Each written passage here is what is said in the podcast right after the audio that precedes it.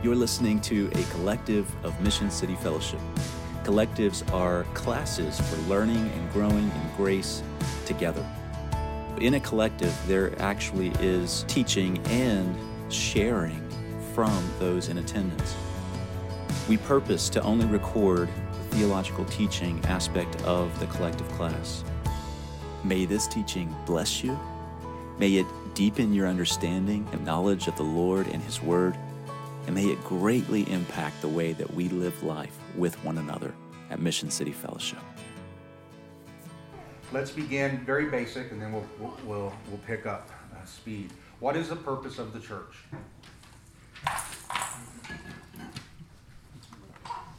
It is glorifying and proclaim Christ. Glorify and proclaim Christ. Yes, and that I think that's big. That's for all God's people. What did Jesus, the commission Jesus gave to the church? Matthew twenty-eight. Go and make disciples. That is what we are supposed to be doing, and in that we're glorifying and exalting Christ.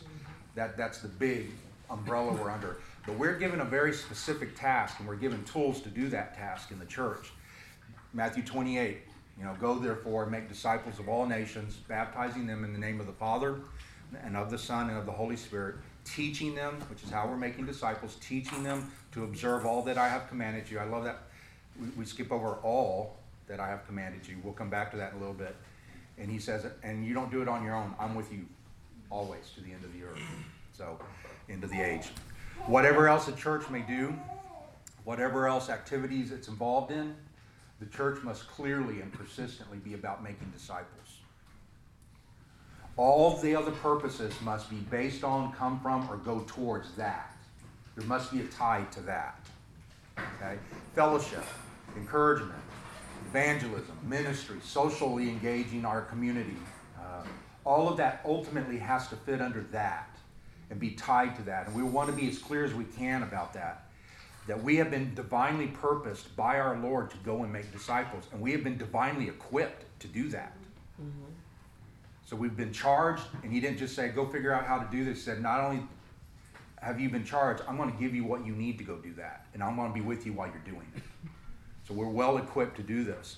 So a disciple is, is a person who has been born again by the Spirit um, in response to faith, repentance and faith, who is learning to follow Jesus. Okay?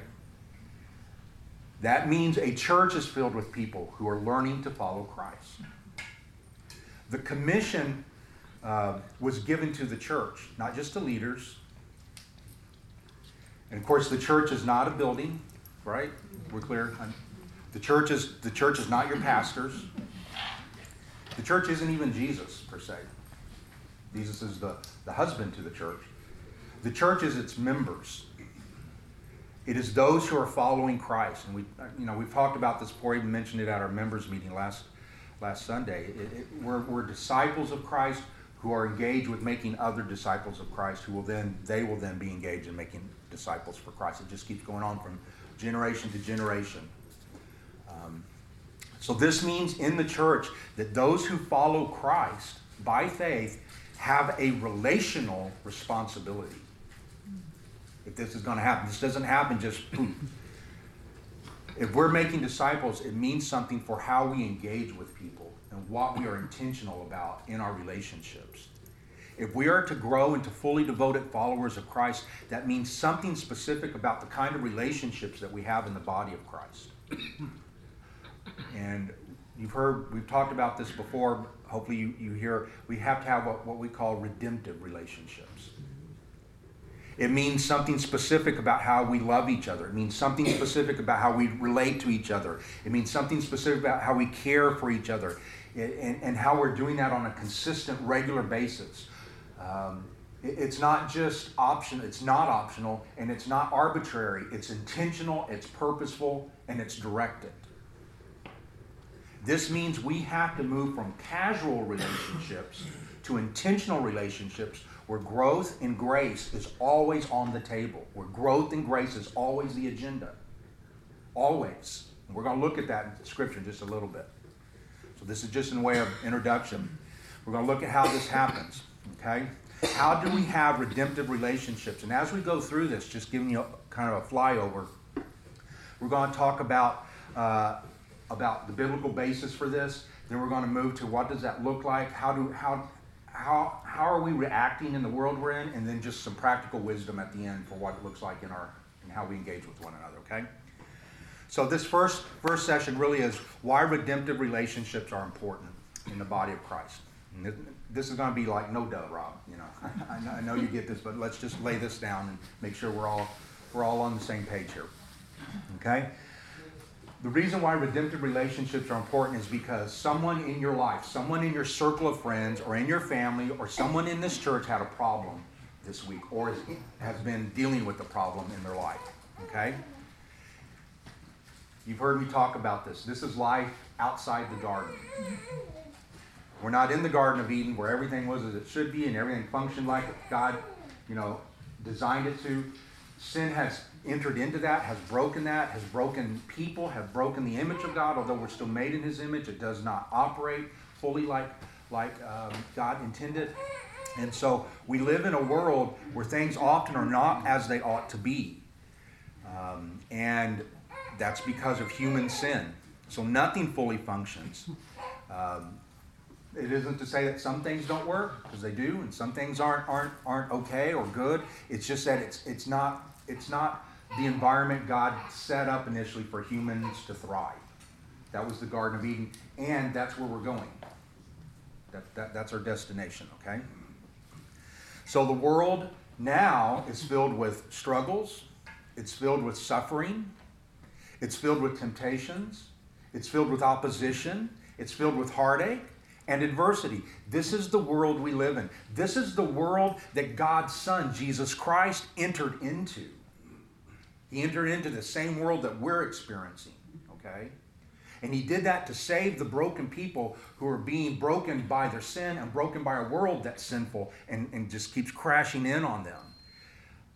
And though we have been forgiven of our sin, as followers of Christ, we've been made right with God. We've been adopted into His family. We've been filled with His Spirit. These are incredible rich things that are the, the baseline. These are the anchors of our soul because we're anchored to Jesus Christ. Though all that is true, we still live in a broken world that is more times than not, not what it should be. That has direct implications on, on us. It has direct implications on our relationships and how we engage with other people. Okay? In this world, as redeemed followers of Christ, this is the context for all the living that we do. It's in that broken world. It is in that context that, that all of our relationships exist outside the garden. It's in that context we have marriages that, that struggle and have difficulties. We parent our kids outside the garden. We go to work outside. We deal with finances, our health, all of this. And it has direct implications for how we process and think about what's happening in our life. And I say this again, I just think this is so important. Salvation, because we're more and more hearing. We were even driving by a church on the north side, had a big sign out. What was it? The, the cross? One year. The cross, one year dominion. Like, okay, it depends on what they mean. But that's that kind of what, what people call over-realized eschatology, where we're taking the world, we're taking the, the nation, we're taking stuff by storm. That's just so alien to the New Testament. And more, we're more and more saying that we, we need to be taking back and all these things. No, Jesus said, my kingdom's not of this world. If I wanted to, I could. My, my, my followers would rise up. But that's not what this is about. Yeah. His kingdom is coming, and we have a responsibility to live like that kingdom. But uh, we continue to live in a world where things just are not as, as they ought to be. And salvation is not the restoration of the garden. And that's what this is this is implying. So many of these, these people who have this kind of uh, theonomy, believing the church is to take over the rule uh, of the nation, people who, who push this kind of stuff, I, I just, it just really concerns me. Because they're thinking and they're believing that salvation restores the garden. And that's not what salvation does. Salvation restores the relationship of the garden. Mm-hmm. And we still live in the broken world. Does that make sense? Mm-hmm.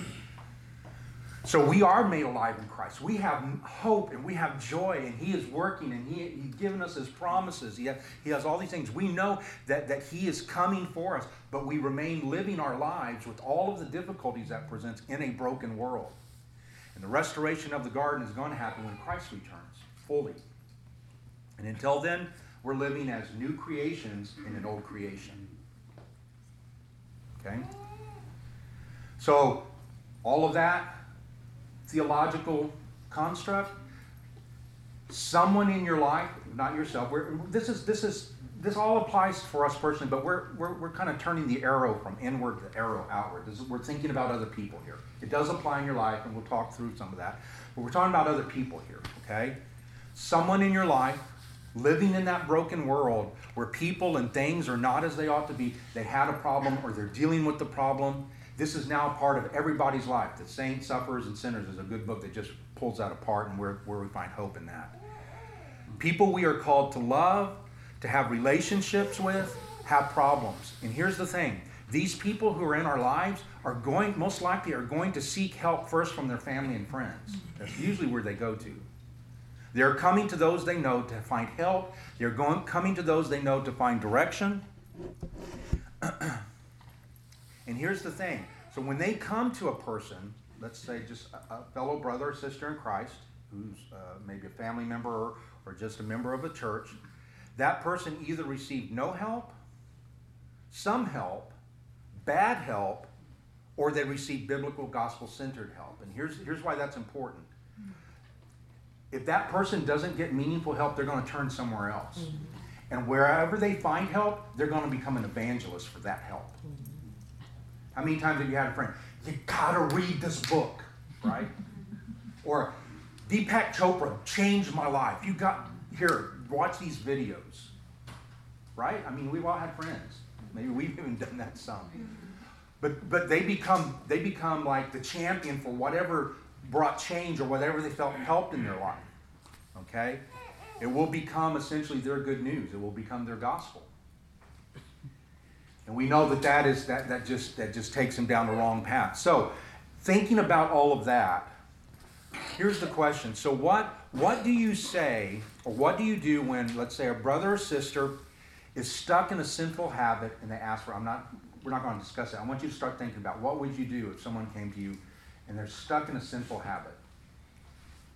Or a brother or sister has anger issues, and maybe that anger even intimidates you. Anger is a difficult thing. Mm-hmm. Anger is, people who are really angry, that's a tough one. How would you, but how would you address it? How about a brother or sis- sister who speaks poorly about their spouse? Or how about a brother or sister you work with who's always late to work? And you hear what the boss and other people are saying about that. Or a brother or sister who seems to love their work or love money more than they love Christ, and talk more about that. Or a brother or sister who's giving into depression. How would you come alongside? Or maybe somebody who's a brother or sister who just shuts people down in conversations. Or they say really inappropriate things. Or, or you get the sense, you don't know, but you get the sense they're on a path to sexual immorality. And you're like, what, what do I do here? Or they're insensitive, or they're belligerent, or they're strident, or they're arrogant, whatever it may be. Uh, and the thing is, we know they don't seem to be aware of their behavior. How do we engage with them in a way that demonstrates love, but also points them to Christ? Or let's say you go to another direction. Maybe it's not so much sin as it is somebody's just experiencing significant heartache. What would you say to a brother or sister who has experienced the loss of a loved one? Or they've been deeply hurt by, by, by a friend. They feel just betrayed. Or they are riddled by guilt. Or they're shut down by shame. I mean, you see their life. They are struggling. How do we speak joyfully? How do we speak lovingly? How do we speak truthfully with care and compassion and clarity into their life? How do we have those kinds of intentional relationships where we're helping each other to grow in grace? And the person doesn't feel like, well, they've just been served up and, you know, beat up one side and down the other. This is what this redemptive, how do we do this? How do we do what Scripture says when we're speaking to one another in truth? How do we come alongside? We'll, we'll be looking at this in, in just a minute.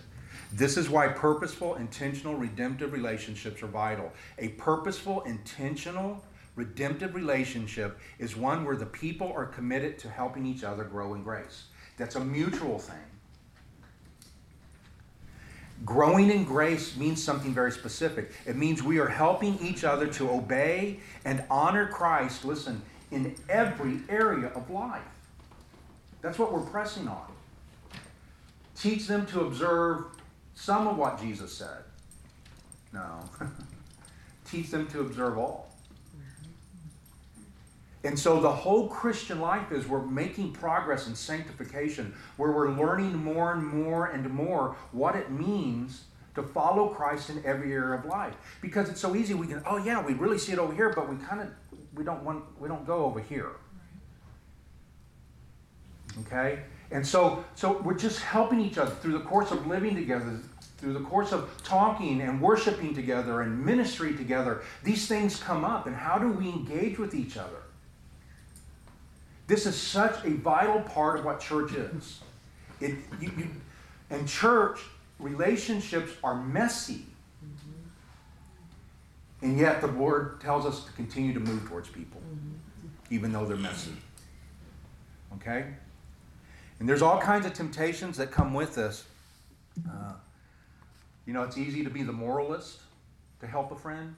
You know, you ought to do this. You should just stop doing that, kind of put the guilt trip on them. That's not helpful. At all. Uh, you know, guilt is a powerful motivator, but it, it, it ultimately shoots you in the foot. And it's not what Christ does. Christ took our guilt. So how do we come alongside others? Um, and the gospel has this powerful category of guilt, because we don't just feel guilty. We actually are guilty of sin. And what we may be feeling may be something totally, it may be of God, it may not be. It, it, that's not always the time. The, the thing. The power of the law is guilt. And the power of the gospel is rescue. And that's where we want to go, to the rescue. And being a moralist is like just bringing the law down on people. And that, that just not, I mean, there's all kinds of other ways we can respond. I won't go into, we could be the advice giver, the psychoanalyst. Uh, there's the escapist. There's the fixer. I'm just, you know, a person who thinks they've got to fix everything. When things are messy, we don't have that ability to fix things. We do have the ability to come alongside. Uh, you know, there's the mathematician. Let's let's think about this logically. And all these, and there could be parts of this. And I'm just saying, be aware of what you tend to do, and hopefully we'll we'll move from, from those kinds of responses uh, to really what the Scripture has for us, okay? Uh, my desire, again, is to teach, uh, to teach us practical ways to help ourselves and help the people in our lives to grow in grace and to be joyful. Okay. How do you help the person in front of you? I've done this teaching, uh, the title of this teaching is uh, Developing Redemptive Relationships. I've also called this, in a, another church, I, I call this How to Do Face-to-Face Ministry. How do you, the person that's in, how do you do face-to-face? That's a good image too, I think. How do you care for the person that the Lord puts down in front of you? Okay. How can we be Christ-centered in face-to-face ministry? So we're going to look first at Hebrews chapter three. Hebrews chapter three.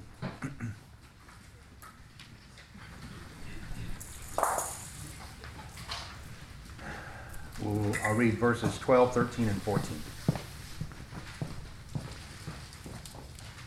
Take care, brothers, lest there be in any of you an evil, unbelieving heart, leading you to fall away from the living God. But exhort one another every day, as long as it is called today, that none of you may be hardened by the deceitfulness of sin. For we have come to share in Christ, if indeed we hold our original confidence firm to the end. So what are the dangers here we see? An evil, unbelieving heart. It's essentially saying living, living as if God does not care about every part of our lives, living as if somehow God is absent. The, another danger he's talking about here is falling away from the living God. Falling away here, it means no longer looking to God as the creator and sustainer of your life. Something else you're looking to. God is no longer God. Something else has taken his place. And then he talks about, after the evil, unbelieving heart and falling away from the living God, that we are becoming hardened by the deceitfulness of sin. Sin all of a sudden means little to you. You don't care that you're sinning. Righteousness has no appeal to you. You don't care to, to, to grow in grace. You don't care to go that direction. You've been hardened by the deceitfulness of sin. You sanctify your sin. You baptize your sin, so to say. It's okay. It's not that really big of a deal. God's okay with it. God forgives. You know, that's his job description. He's got to forgive us. You know, that kind of attitude. These are the dangers that this passage is talking about, that, that it's concerned and it's addressing, and we should be concerned about it as well. So what is the prescription he gives here? The prescription is to take care. Basically, he's saying, hey, beware, look at this, know this, this is coming for you, you're susceptible to this. This is a real danger. Don't dismiss this. Don't take this lightly. He, he uses the word exhort, which is parakaleo. I love parakaleo. I actually, when I did this teaching, I called it parakaleo. I just thought this was such a, it's such a great, great Greek word that describes, uh, has so much meaning into it. Parakaleo means it's exhorting. And in exhorting, there's this instructing, but there's it's, it's more of an urging in our instruction. It, it's this entreating. It's a, it's a confronting. It, it's a challenging. It's an inspiring. And an admonishing even, and a warning that we are to do that. Listen, and what he says there, this is what this is what I want us to make sure we get. Every day. Every day. We're doing this every day. Every gathering, every conversation, every relationship, wherever the opportunity presents itself. Our relationships are not just casual. Yes, you can talk about the Spurs, the Cowboys, the weather, whatever. I'm not saying. But but in that somewhere, we're always going to Christ, too. We're not. None of that's disconnected. And so where the opportunity presents itself. So, I mean, look at the descent here from this verse. An evil, unbelieving heart leading to falling away from God, becoming hardened by sin. When sin fills our lives in some capacity, we're entertaining it, we're hiding habits, we're hiding behaviors, that violates God, these things that violate God's ways and violate God's will, it hardens us to his life. It hardens us to what he's doing. It hardens us to his glory. It hardens and, and takes and, and saps us of, of desiring him and delighting in him. That's what sin does. It's interesting, Tim Keller, I, I read once, he, he said, when a Christian comes to me and tells me they no longer believe, he says, my first question to them is, who are you sleeping with that you shouldn't be? And here's the thing I want us to understand, whether you've been walking with the Lord for a few years or for, for decades, we are all susceptible to this. And the person who's most susceptible is the one who thinks this would never happen to me.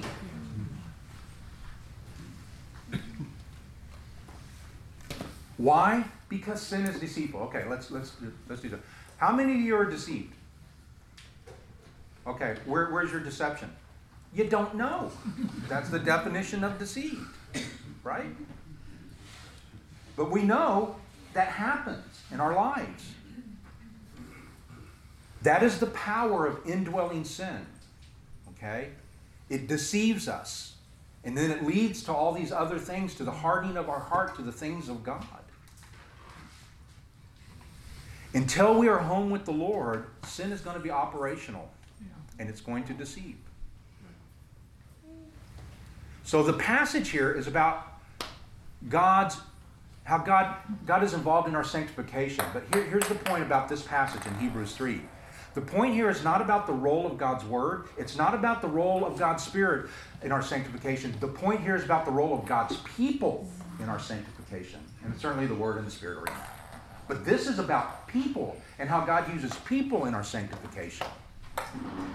Okay? And those are the three primary ways that God sanctifies. That makes us more like Christ. That grows us in grace and grows us in faith. It is the Word of God, the Spirit of God, and the people of God. And then the other means of grace that he gives us within that.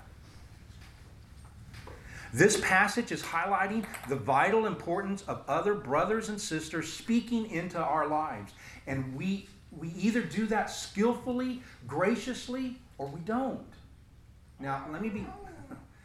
You don't have to wait till you feel like, okay, I'm now graciously and skillful enough to do this. You, you have to just grow, and you have to be humble. That's how we grow in this. You have to, you have to move towards this. Your heart has to be towards that, though. Okay? In order to help us not be deceived by sin and to not plunge into the descent of an evil, unbelieving heart leading us to fall away from God, we need brothers and sisters who we trust and who can come alongside of us. And God sends other people into our lives to help rescue us from our sin. Not to judge, not to throw, throw stones at us, but to come alongside and say, yeah, I'm with you. Let, let's go in a different direction. People are a means of God's grace in our life.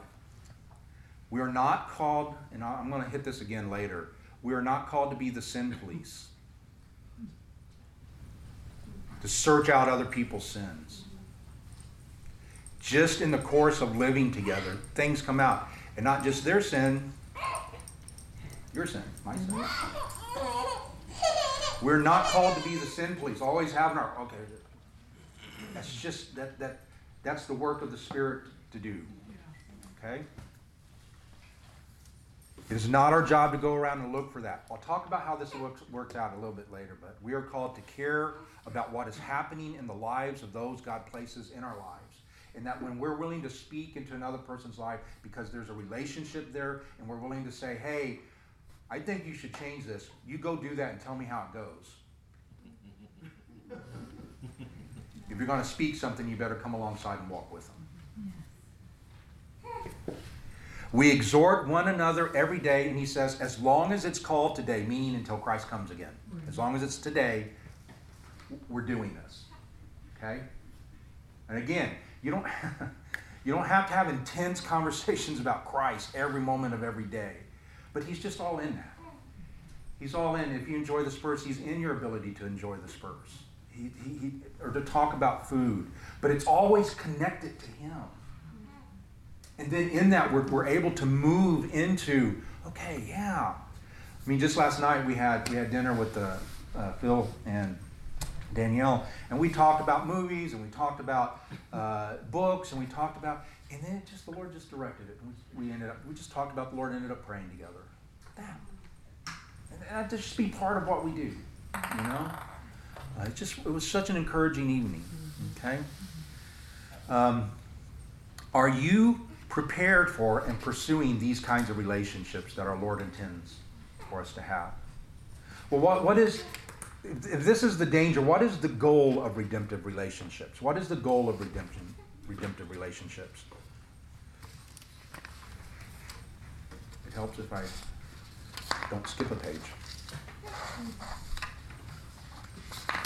That's why, if you ever do teaching and you have notes, number your pages. I made that mistake. I was years ago, I was preaching and I didn't number them, and I realized this makes no sense. These are out of order. Oh no. So here's the goal from Colossians one twenty-eight. Here's the goal: to present everyone mature in Christ. To present everyone mature in Christ. That's what we're after. And the, and the joys and the benefits that come out of being mature in Christ. That's Colossians. Colossians one, twenty-eight and twenty-nine. This is what we're working for. This is what we're praying for. This is what we're asking God to do in our lives and what we're asking God to do in the lives of other people. We want them to be mature in Christ and to present everyone. Here's what Paul says. He says, he begins in verse twenty-seven, Christ in you, the hope of glory. Then he says, verse twenty-eight, him, speaking of Christ, we proclaim, warning everyone and teaching everyone with all wisdom, that we may present everyone mature in Christ. For this I toil, struggling with all his energy that he powerfully works within me. So we want to know what we're going after. We're never going to get there completely. We're never going to be fully mature. But, you know, obviously we want to be able to look at our life and say, yeah, I see growth. I'm not, I'm not where I was. Still got ways to go, but I'm not where I was. I see growth in my life of what God's doing in my life, okay? Christ in us, the hope of glory. How does that look in our lives, day to day in our character, day to day in our activities, in our decisions? What does that mean, Christ in us, the hope of glory? And then certainly in our relationships. And Paul's toil, he struggles for this end. It's it, this to present all God's children, that that are in his life and that he's ministering to, and that God would use through him to touch, you know, generations of believers uh, to pre- present them mature in Christ. Not just in Christ, but mature in Christ. So here's what he does. He says, so to that end, we proclaim him. What is the message? Christ. In our relationships, we aren't promoting ten healthy steps to Christian life or five steps to joyful living. We are proclaiming Christ, who is the hope of glory. And when we, we start moving into ten steps to this and five steps to this, we move from gospel to law. It's law light, but it's still law. And the law, the purpose of the law is to bring us to Christ. If that's what, if that's what it's doing, okay. And here's the problem. Here, here, here's what can be good. The purpose of, of the law is to bring us to Christ. It's to show that we have a need to be rescued. Oftentimes the, the how-to lists don't, don't, don't lead you to that. It's like, oh no, you can do this.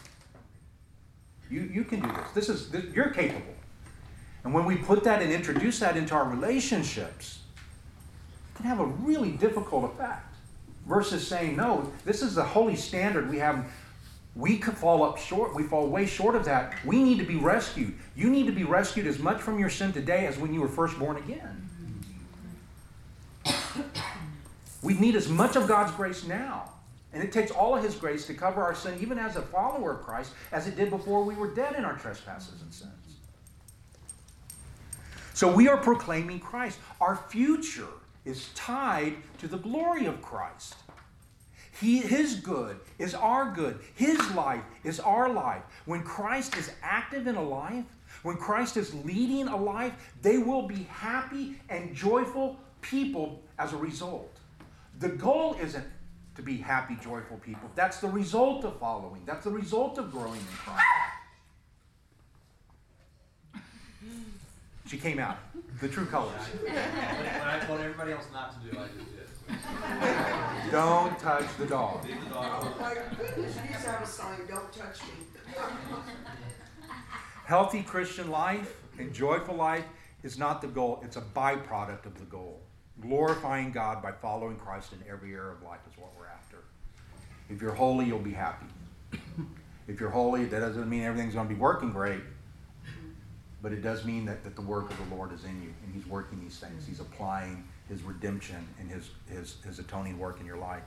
We, and so in this, we must never assume Christ in our relationships or in our conversations in these redemptive relationships. If we're trying to present everyone mature, don't just assume that people know these things. Let's, let's say them. Let's state them. Let's keep coming back. State who Christ is. Talk about who Christ is. Point to Christ. Bring people back to Christ again and again, because we want to help people look to him even as we're helping people to look like him. And so we're ha- it helps us too. We're pointing ourselves to Christ. You see, the change isn't, isn't um, there's not a sanctification method. Change, change it changes from the Redeemer. It's a person. We just want to keep coming back to that, because it's easy to think, here, let's take these steps. And there, and there's wisdom, and I don't want to overstate that. There's wisdom of what we can pursue. But it's Christ. He, he changes us, and he continues to apply the power of his atoning work. He continues to plead our case before the Father. He continues to work this in our lives every day. And we're warning everyone. There is an edge sometimes to what we're doing. Uh, the edge is not to be abusive. It's to bring clarity. Warning is not an excuse to be difficult or unkind. The purpose of warning is, hey, I'm really concerned. I'm concerned here. Warning is saying, hey, you know, I, I could be wrong here, but watch out here. There's something that doesn't, doesn't look right. Don't, or, or warning is, hey, please hear me. Don't keep going in that direction. Mm-hmm. And how you say it matters. Don't keep going. Versus, don't keep going in that direction. Mm-hmm. Said the same thing, but totally different effect. Mm-hmm. One came out of a heart, one came out of judgment. Yeah. Don't keep going in that direction. you know, boy, please stop, or something bad could, could happen, or you're going to miss out on something really good if you keep going that direction. We're warning them in this kind of way. This is that's what I mean by edge. I don't mean edgy. I mean, but it does say, yeah, we're saying this isn't good. This isn't good. And part of warning is a willingness to walk alongside of them, not just to drop truth bombs on them. And he says that we're not only doing that, we're proclaiming him, we're warning everyone, we're teaching everyone in all wisdom, teaching people, people, helping people to know how to follow Christ in every area of life. And he said we teach wisdom, and he said we teach it wisely. Not just what, it's not just what he's teaching, it's how he's teaching it. It's how he's how we're bringing this to bear in people's life. He demonstrates the skill in bringing wisdom to others. You know what wisdom is? Wisdom is about skillful living. It's about skillful living. Like a carpenter or someone who's able, who has the ability to, to craft something and do something like on that. It, it, and, but it's skillful living. It's the ability to do that in your life. We're teaching, we are warning, we are proclaiming so people will continue to grow in grace and live spiritually skillful lives. Again, like a doctor who is a skilled surgeon, able to use a knife, like a skilled lawyer, able to apply the law in pointed ways. Like a mason who can lay bricks or build rock walls. For the Christian, wisdom is following Christ in skillful ways, knowing how to obey in every situation. See, the gospel brings the heart, and then the work of the Spirit is teaching us how do we be faithful and grow in obeying Christ in every area of life. Wisdom is the ability to skillfully put things together in your life so that your public and private life are the same. I, I, what time are we at? Um, I remember back, way back, when I was first at this, my former church, I was working with youth. And, and I remember one night, these kids had grown up in the church. They they knew all the Sunday school. They knew it all. And one, not all, but they, they, they were well-schooled. And I remember just like stopping and saying, what's going on in your life? Like, what's really happening? Where's the Lord intersecting? And, you, and here's one of the things that came I, I remember I came on to, I just broke down. It was just so sad what I heard. And it was the thing that was most difficult for these young people was hypocrisy in their parents. It wasn't weakness. It wasn't sin. It was hypocrisy, the projection uh, as if there wasn't sin. They could handle weakness. But it's like, you know, I see what my dad does on Sunday morning, and that's not how he's like Monday through Saturday. Projecting this kind of image. Living skillfully, spiritually skillfully, is putting your public and private life together because they should be one. It should be a holistic thing. We are who we are, whether anybody's watching us or not. Wisdom is the ability to skillfully bring truth and love together in a conversation. Wisdom is the ability to apply Scripture in your life in such a way that you're being conformed to the image of Christ. You keep pushing on things yourself. These, these really are part of what Paul means when he, he says, working to present everyone mature in Christ. So what does mature mean? Mature means complete, not perfect, but, but complete. In the need, in the sense of needing nothing else, like full grown. All the essentials are there. They may not always be functioning fully and always on display, but they're kind of all there.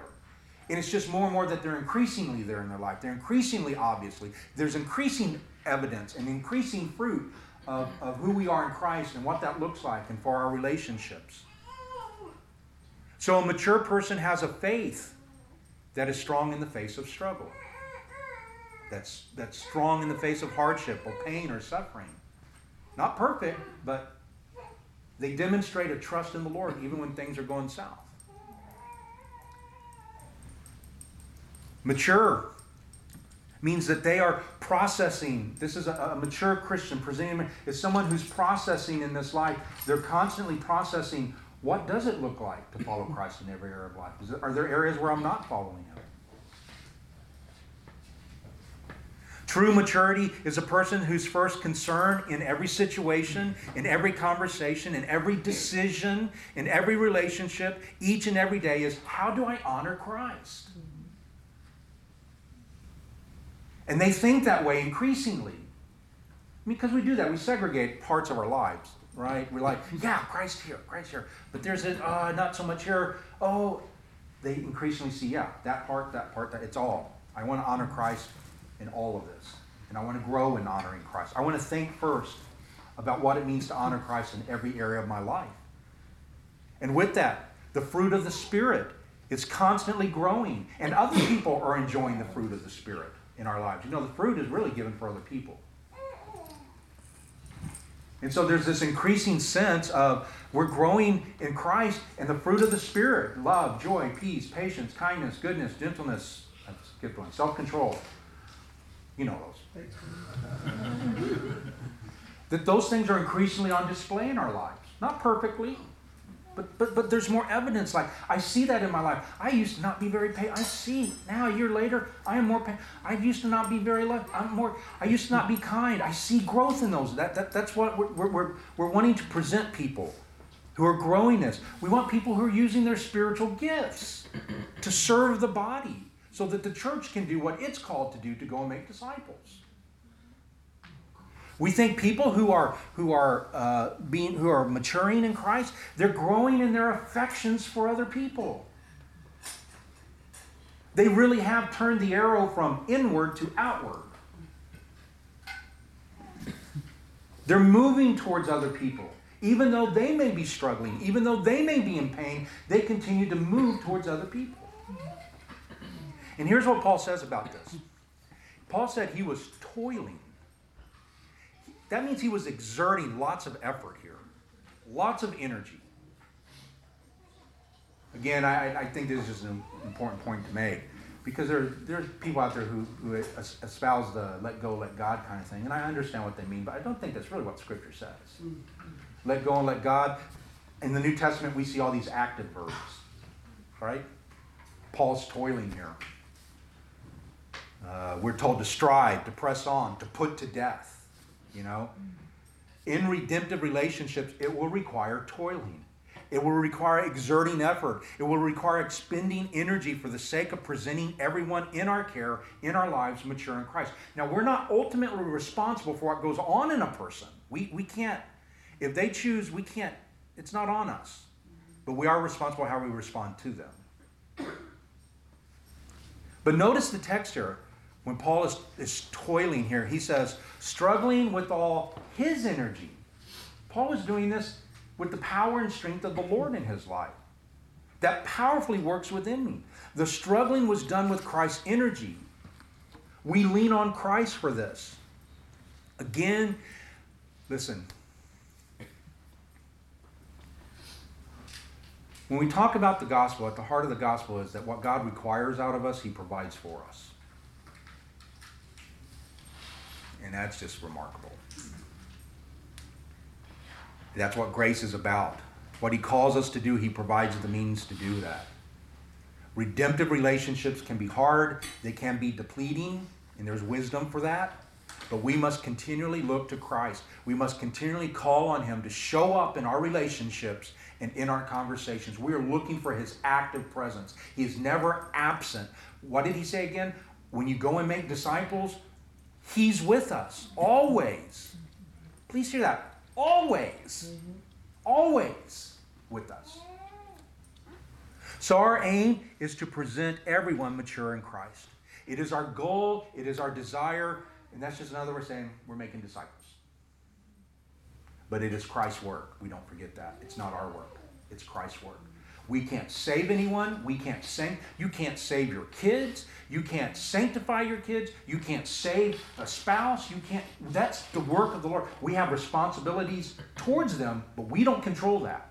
And as soon as we let go of that, the better off we'll be in trusting the Lord with those things.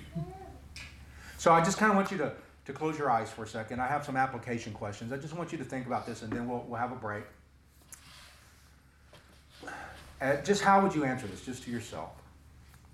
What are my responsibilities towards my brothers and sisters in the church? How would you answer that?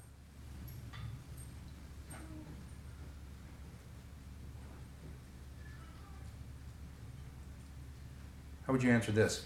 Am I prepared to care for and help someone who has a problem or, or is in crisis?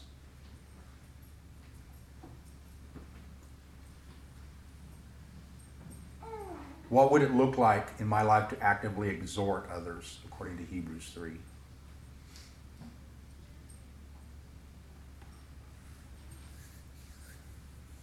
Father, we just, we need your help. Lord, we don't just, we really do want to be faithful to you. And part of following you in every area of life is having these kinds of relationships. So we need your help because it can be intimidating. And it is, it is, it makes us vulnerable at times. It, it opens us in ways that maybe we're not comfortable. So we, we, we look to you, Lord, to do this work. Continue to teach us, instruct us, but Lord, to do this work in each of us, that we would we would move from casual relationships to purposely redemptive relationships. We need your help to do that. Thank you, Jesus. Amen. Amen. Let's take a break. We'll be back in about ten minutes.